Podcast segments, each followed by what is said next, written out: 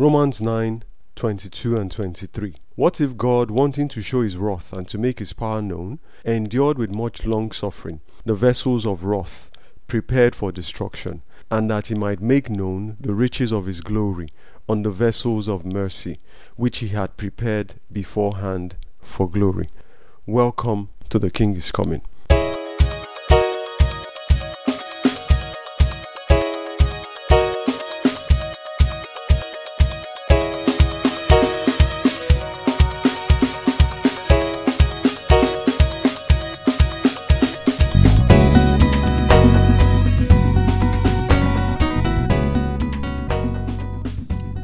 Welcome to The King is Coming. This is episode 5, and I am Femi. The title of this episode is Vessels of Mercy Needed.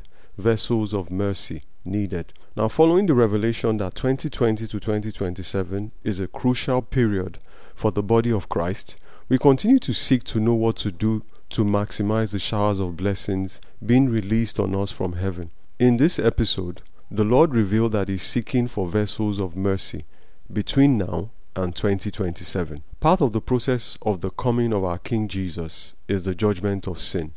All our human institutions will be weighed on God's scale, and those not built on truth will collapse. As we race towards that time, God has a rescue plan. The plan is to find vessels of mercy. These are people whom God has pity on and exempts from the judgment. These vessels of mercy are then sent to warn people, and when his judgment falls on the vessels of wrath, the vessels of mercy are blessed. There is a massive reset button coming after 2027 of global magnitude, and the lives of billions of people are at risk. God currently has vacancies for vessels of mercy who will warn, then receive mercy and glory when judgment comes. Now, to understand this process and learn more about the vessels of mercy, let us look at the periods of judgment in the Bible where God pressed the reset button.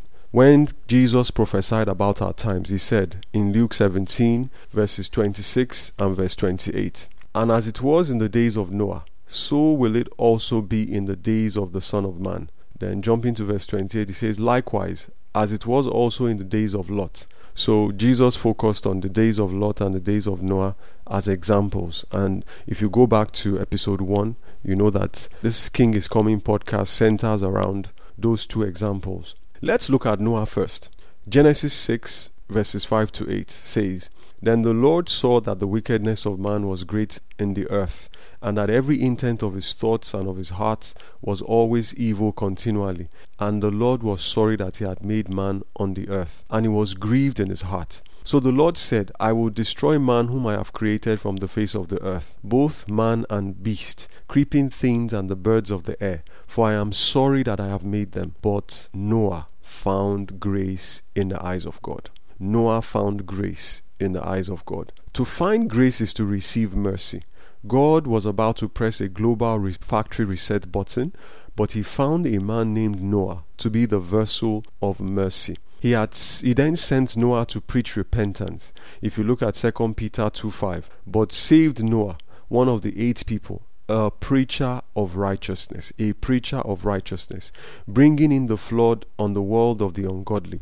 So when Noah found mercy, as was building the ark, he was also preaching righteousness. And finally, the flood came on the world. Presently, 2020 till 2027 is a period of preparation and fortification for the evil that the enemy will be allowed to unleash on the world. Scriptures calls this period between 2020 till 2027 the period of divine long suffering. 1 Peter 3:20 says, "Whom formerly were disobedient, when once the divine long suffering, the divine long suffering waited in the days of Noah, while the ark was being prepared, in which a few, that is eight souls, were saved through water." This divine suffering period is when God uses the vessels of mercy to make ready a rescue plan. As Noah was building the ark, which was God's rescue plan, he was also preaching repentance to his neighbors. Romans 9:22 says that God endured with much long suffering. And in 22 it says God endured with much long suffering with the vessels of wrath. God is forbearing in this period to prepare an escape plan for his children. God is holding back and restraining the due judgments to save the righteous. Periods of divine long suffering are to procure an escape plan. For Noah, it was an ark. For us, it is our intimacy with Him and obedience to the instructions He gives. Our escape plan is to be of one spirit with Him in His purpose. Our rescue plan is a bespoke one, tailor made for us. So you have to hear from your Maker. So in the times of Noah, it was an ark. Simple, just enter the ark. In our own time, it is a spiritual ark, which is intimacy with Him, intimacy with God. So, Jesus' second example for these our end times is the judgment of Sodom and Gomorrah. Likewise, it says in Luke 17, verses 28 to 30, likewise, as it, as it was in the days of Lot, they ate, they drank, they bought, they sold, they planted, they built. But on the day that Lot went out of Sodom, it rained fire and brimstone from heaven and destroyed them all. Even so will it be in the day when the Son of Man is revealed. Noah saw a global judgment, while Lot witnessed a local one over five cities. On the eve of judgment, God found vessels of mercy in Abraham and Lot. You can read the whole of Genesis 19 to see the entire story, but because of time, look at a few verses. Genesis 19 16, for example, says, And while he lingered, this is talking about Lot, the men took hold of his hand, his wife's hand,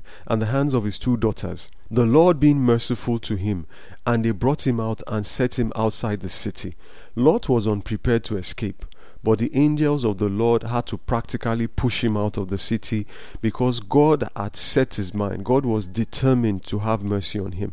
If it was left to the actions of Lot, he was delayed so much that he would have been destroyed. But it was a period of divine long suffering, and the angels finally had to push him out. Now, if you read read the entire story of from the time the angels entered into Sodom till the time it was destroyed in Genesis 19, you will see that the angels held back judgment to ensure the safety of Lot. Those hours in which they sent out Lot to warn anyone he loved in the city was the period of divine long suffering. Yes, it is shorter than the time of Noah. Noah's period took years, probably because it was a global earth, uh, global issue. And but in the period of Lot, it was just some hours. Let's analyze and get an idea of the time frame that was given to Lot.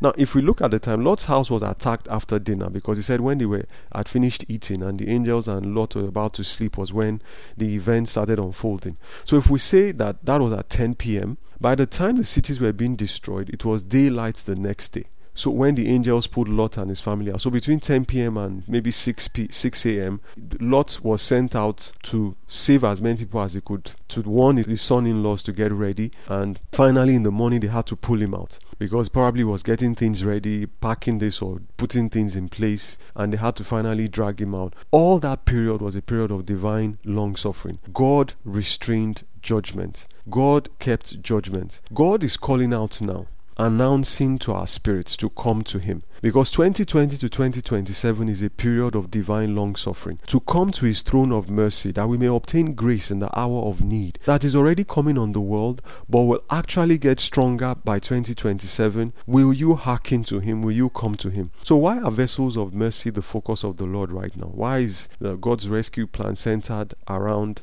the vessels of mercy? It is important to understand God's purpose in all that He does. While understanding His purpose is not a prerequisite for obedience, it is a sign of intimacy. John 15 15 says, No longer do I call you servants, for a servant does not know what his master is doing, but I have called you friends, for all things that I heard from my Father I have made known to you. Psalm 25 14 says, The secret of the Lord is with those who fear Him, and He will show them His covenant. Jesus told His disciples, You are no longer servants, but God has open the door for us if we will walk with him to be called his friends like Abraham, to be like Moses that he spoke to face to face. God's end time end game is to raise a perfect bride for Jesus that will be raptured home.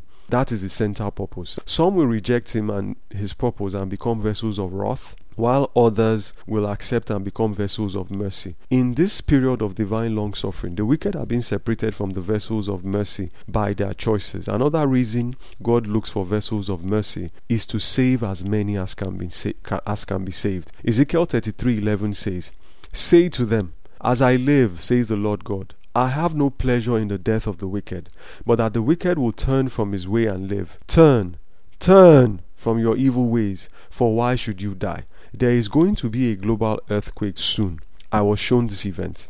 It was terrible and frightening. Countries would disappear, and the world map will, be, will have to be redrawn. When I saw it, I was frightened for days at the disaster. The level of carnage was dreadful. It scared me. You know what? This does not bring the Lord pleasure the way some Christians are, they've looked at the world and they've become so upset at the evil they've seen that they, there's a righteous indignation in them that the Lord should just wipe everything out. While judgment demands that, it does not bring the Lord pleasure. It does not bring him pleasure to see such carnage. Pastor Joanna said that this event will take place in 2029. Rick Joyner a few years ago started warning people to move out of West Coast cities in America, especially California, unless God specifically tells them to stay, because large parts of it will be washed away. He and many other American prophets had been prophesying this earthquake for decades. If what they see and what I was shown is right, you know that we do not have a lot of time. What God wants is to save. Redemption is at the heart of the Father. Sin must be judged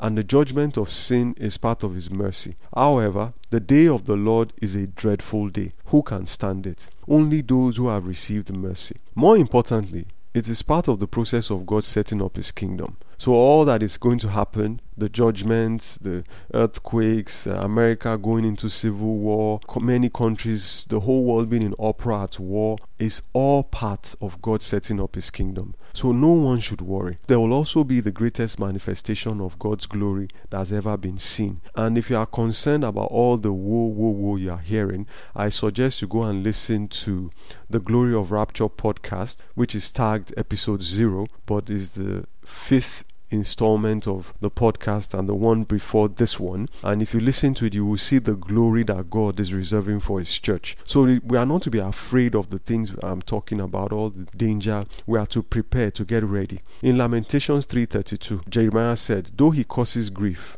Yet he will show his compassion according to the multitude of his mercies. According to the multitude of his mercies. For he does not afflict willingly, that is, God doesn't do it willingly, nor grieve the children of men. Micah 7:18 says, Who is a God like you, pardoning iniquity and passing over the transgression of the remnant of his heritage? He does not retain his anger forever because he delights in mercy. It doesn't matter how terrible things are how much sin you've committed. God delights in mercy. He enjoys it. God loves mercy. It brings him pleasure to be merciful, to forgive, to pass over wrongdoing once the conditions are met. God delights in mercy. God calls his throne the seat of mercy. God is looking for those who will allow him to have mercy because God is in heaven and earth has been handed over to men. It is only through man God can act, and God is looking for these vessels of mercy, which are people God has honored, and it is this position is available for anyone who will choose it. So let us look at the other side of the coin in this period of divine long suffering at the vessels of wrath. Now in Romans 9:22 it says what if God wanting to show his wrath and to make his power known endured with much long suffering the vessels of wrath prepared for destruction and that he might make known the riches of his glory on the vessels of mercy which he had prepared beforehand for glory. The vessels of mercy are separating themselves for mercy. The vessels of mercy are separating themselves for mercy, and the vessels of wrath are demarcating themselves for destruction. They do this by going into an overdrive of evil. The fact that God has not judged them only emboldens them. I mean, if you look around and look at news articles, we are seeing sexual perversion on a level that is unimaginable. And it seems as if they are winning every day. They are encroaching on the knowledge of God. People are speaking blasphemies against God, and everything is just getting worse and worse because it's the period of divine long suffering. And in that period, God allows the evil people to get more evil and they go into an extreme. And it's as if God puts the two vessels of wrath and mercy at polar opposites. It's like go to thy camp, O Israel. Everybody goes to extremes. This is to show each party for what it is. In this period, the, the, it will seem to the righteous that evil is on turbo power. So will it be in these seven years. But remember, God is using that period to build up vessels of mercy. Let us look at Romans chapter 9, where our anchor verses 22 and 23 is located, for example. And in those verses in 22 and 23, it's part of a narration in the whole chapter which focuses on Pharaoh, the king of Egypt in the times of Moses. As a new believer, I read this chapter and thought that God had decided each person's faith even before birth, regardless of their choice. The theologians call that predestination. They call it the doctrine of predestination, which uh, for some time captured the imagination of everybody that some people are earmarked for hell. There's nothing they can do. That is it. And it is based on this chapter and what God said about Pharaoh in uh, Romans 9 17 and 18, the same chapter of Romans 9, verses 17 and 18 says, For the scripture says to Pharaoh, For this purpose, for this very purpose I have raised you up, that I may show my power in you, and that my name may be declared in all the earth. Therefore he has mercy on whom he wills, and on whom he wills he hardens. From this verse, I thought that God had taken away the, the choice of Pharaoh and consequently, I thought that some people were forever marked for hell and some forever marked for heaven, that there was no choice. That is absolutely wrong. How can anyone be held guilty when Almighty God took away his free will? Some even say Pharaoh will make heaven because he fulfilled his purpose. While we don't have time to dissect this issue p- properly, let us use Pharaoh's life to see clearly our Father's ways. If we examine the plagues of Egypt and Pharaoh's responses closely, we will see that after each of the first five plagues, it was Pharaoh who hardened his heart. In Exodus 7:13, chapter 8 verse 15, 19 and 32, and chapter 9 verse 7, in those verses it says his heart grew hard or he hardened it. So Pharaoh either grew it, made his heart grow harder or he hardened it. That means maybe his the hardness of his heart was at level 10%. After one of the plagues, he will raise it to 20, to 30. He kept increasing the hardness of his heart. Even his magicians who had duplicated the first two signs of Moses, they conceded and said, Let Israel go. And in, ver- in Exodus 8:19, they told Pharaoh, they said, Then the magician said to Pharaoh, this is the finger of God. But Pharaoh's heart grew hard, and he did not heed them, just as the Lord had said. By that time, the magicians were saying, Look, this has passed our realm. This is the realm of God Almighty. Please let these people go.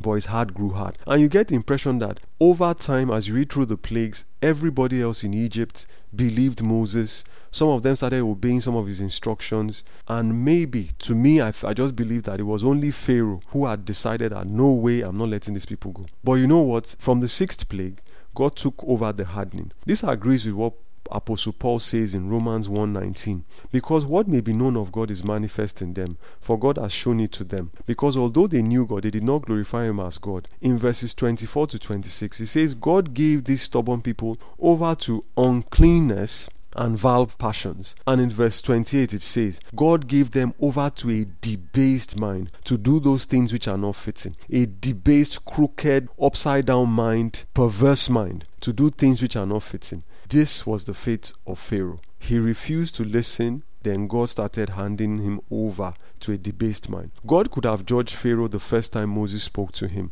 but God gave ten plagues, which were part of the divine long suffering, where Israel obeyed God and were saved, and Egypt, led by a stubborn Pharaoh, was destroyed. God's people left with all the gold of Egypt as the Egyptians buried their dead. Likewise, 2020 to 2027 is a period of separating the goats from the sheep, the wheat from the tares. Some will refuse to come to God in the midst of the biting famine that has already started, and other events that will shake our world to its foundation. Those who refuse to come will be left to go further astray. God will remove some guardrails after 2027 when some fallen angels who are currently locked up will be released. These angels will be hard to resist. Those who do not separate themselves to, for God now will be taken over by the enemy, and God's glory will be manifested as His light will arise on His people in the thick darkness. From the vessels of wrath, if we look back to the vessels of mercy, we see something else. Romans 9:22. What if God, wanting to show His wrath and to make His power known, endured with much long suffering the vessels of wrath prepared for destruction, that He might make known the riches of His glory on the vessels of mercy which he had prepared beforehand for glory. What are the riches of this glory he's talking about, which the vessels of mercy are prepared for? Let us look at other vessels of mercy. For example, God was going to annihilate Israel after God had kept Moses on the mountain for 40 days. Exodus 32 7 to 14 says, And the Lord said to Moses, Go, get down, for your people whom you brought out of the land of Egypt have corrupted themselves. They have turned aside quickly out of the way which I commanded them. They have made themselves a molded calf and worshipped it and sacrificed it and said, This is your God, O Israel, that brought you out of the land of Egypt. And the Lord said to Moses, I have seen these people, and indeed it is a stiff necked people. Now therefore, let me alone, that my wrath may burn hot against them, and I may consume them, and I will make a great nation of you. Then Moses pleaded with the Lord his God and said, Lord, why does your wrath burn hot against your people, whom you have brought out of the land of Egypt with a great and with a great power and a mighty hand? Then he continues, we'll go to jump to verse 14. So the Lord relented from the harm which he had said he would do to his people. How could a mortal man practically talk God out of what he was said to do? That blew my mind as a young believer reading this for the first time. What audacity! What gumption! How rich is this glory given to the vessels of, of, of mercy that they can actually reason with God to change his mind? Moses was not the first nor the last vessel of mercy to do this. Abraham did the same when he sat with God and negotiated for the five cities God was going to destroy. God walked by Abraham and dropped the blessing of the promise of Isaac as he was walking down to destroy Sodom and Gomorrah. The story is in Genesis 18, but let's just pick some verses because of time. Genesis 18:3 says, And said, My Lord, if I have found favor in your sight, which is like if I found mercy, do not pass your servant. Then God sat down, ate with him, gave him the promise of Isaac. When God was about to leave Abraham, he now said this in verse 18 Since Abraham shall surely become a great and mighty nation, and all the nations of the earth shall be blessed by him. For I have known him. That's the second thing to know you find favor, then God knows you or recognizes you. He says, For I have known him in order that he may command his children and his household after him, that they may keep the way of the Lord to do righteousness and justice, that the Lord may bring to Abraham what he has spoken to him. Abraham was a vessel of mercy. Uh, Abraham negotiated for the cities to be destroyed, asking that if God could count 10 people, he should save it. Unfortunately, God couldn't find 10 people in five cities, and he was under no obligation to save anyone.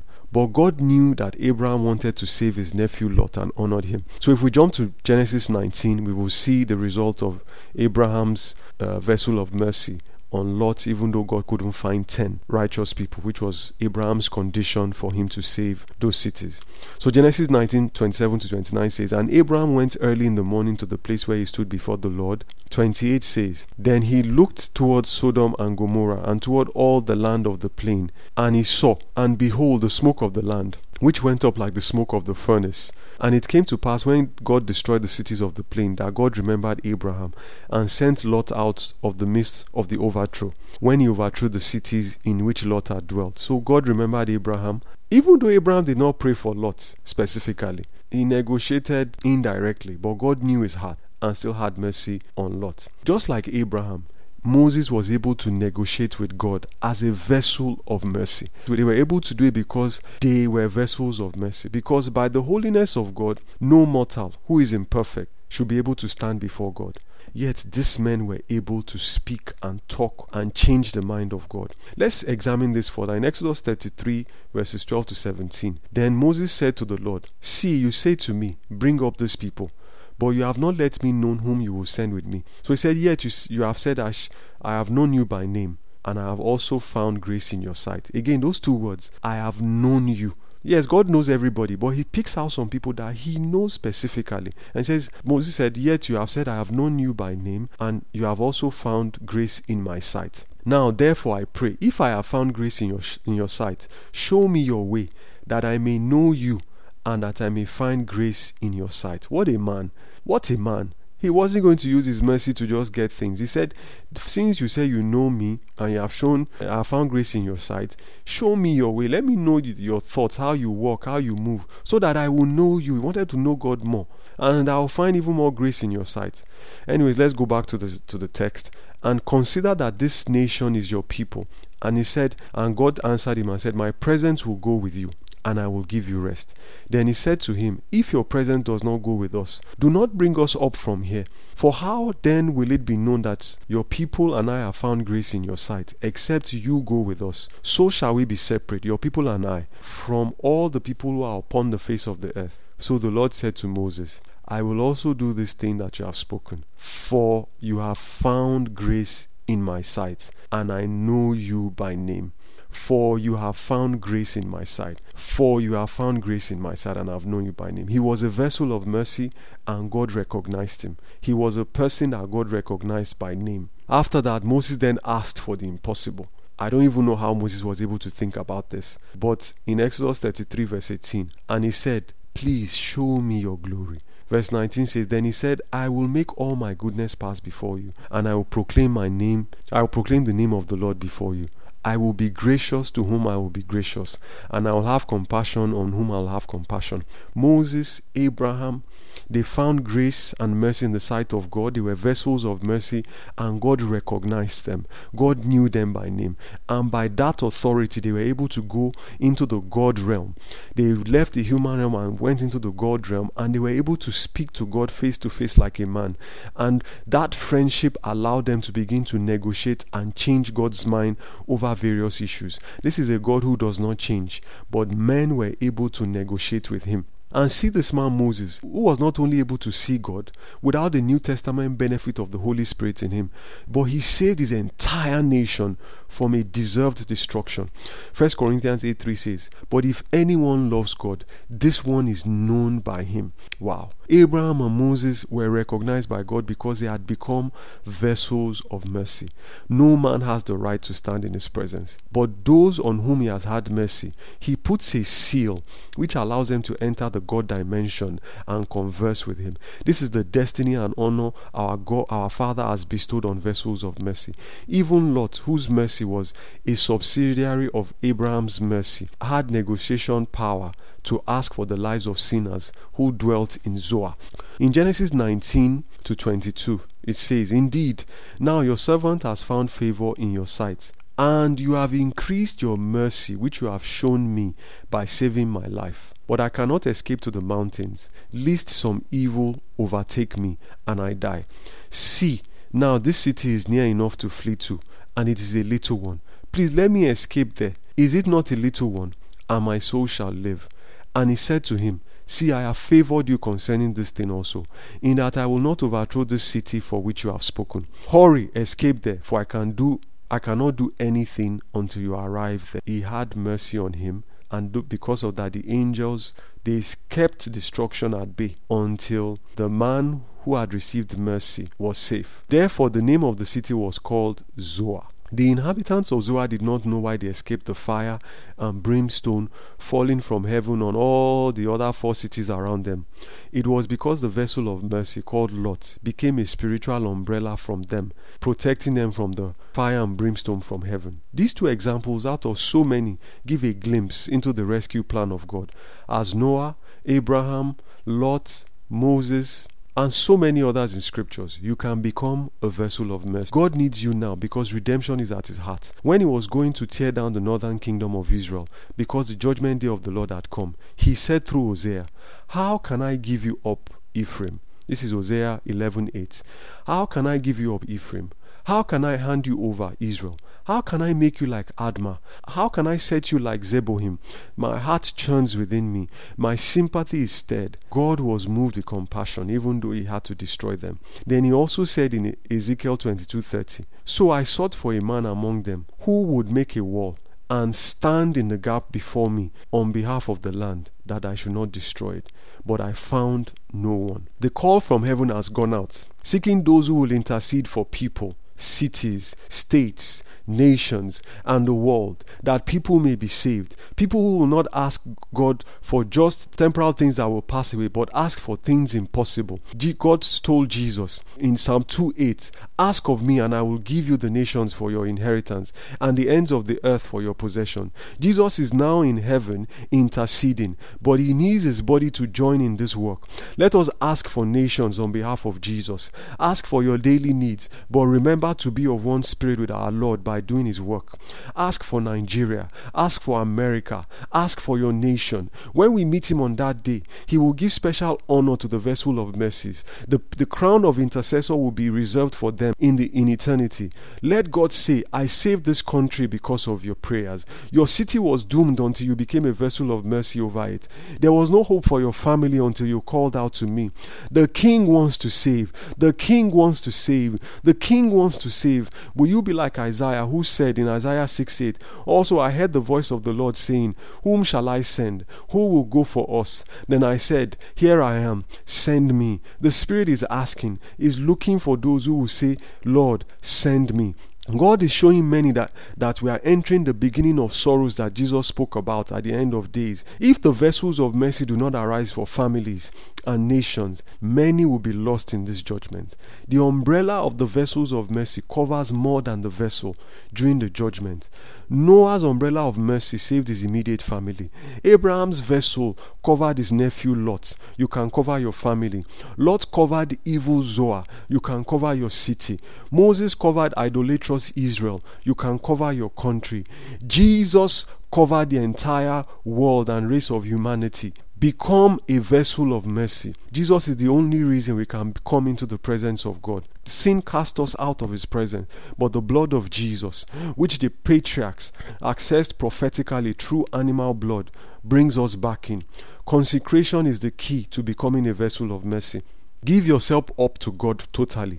2 Timothy 2:20 says, "But in a great house there are not only vessels of gold and silver, but also of wood and clay, some for honor and some for dishonor. Therefore, if anyone, so this is a position open to anyone, not some people. If anyone, not clergy, not pastors, not man of God, if anyone cleanses himself from the latter, he will be a vessel for honor, sanctified and useful for the master, prepared for every good work. Do not just give God praise, offering, tithe, etc. Give up your life to Him. Become a living sacrifice and an altar before Him. As you spend time with Him in prayer and meditation, He will burn away every shaft of sin and make you a vessel unto honor, which is a vessel of mercy. The website is www.secondkingscoming.com. One word S C C O N D K I N G S C O M I N G dot com. And you will see links to other witnesses whom God has shown things concerning these events. Please redeem the time today and seek Him. I prophesy that the sons of God will arise. The Davids in the bush will arise. They will arise from the bush to the throne. The watchmen will arise. The prophets by whom God will prosper his people will arise. They will speak the words of God. The daughters of Zion should arise and become vessels of mercy, that many may be saved. If you have heard this, do not postpone. Call out to him now. Call out to him now, that you may arise, and the glory of the Lord may arise upon you. Arise and seek Him. Rebuild your altar of consecration before Him. You must first give your life totally to Him. And when you do, he will, you will have the honor of becoming a vessel of mercy. Arise. The King needs you to arise because darkness is arising. Darkness is arising. The people of God needs to arise so that the light of God can arise on them. Arise for the King is coming. All this is because the King is coming. Behold, let the people know that their King is coming. The King is coming. Thank you very much for listening.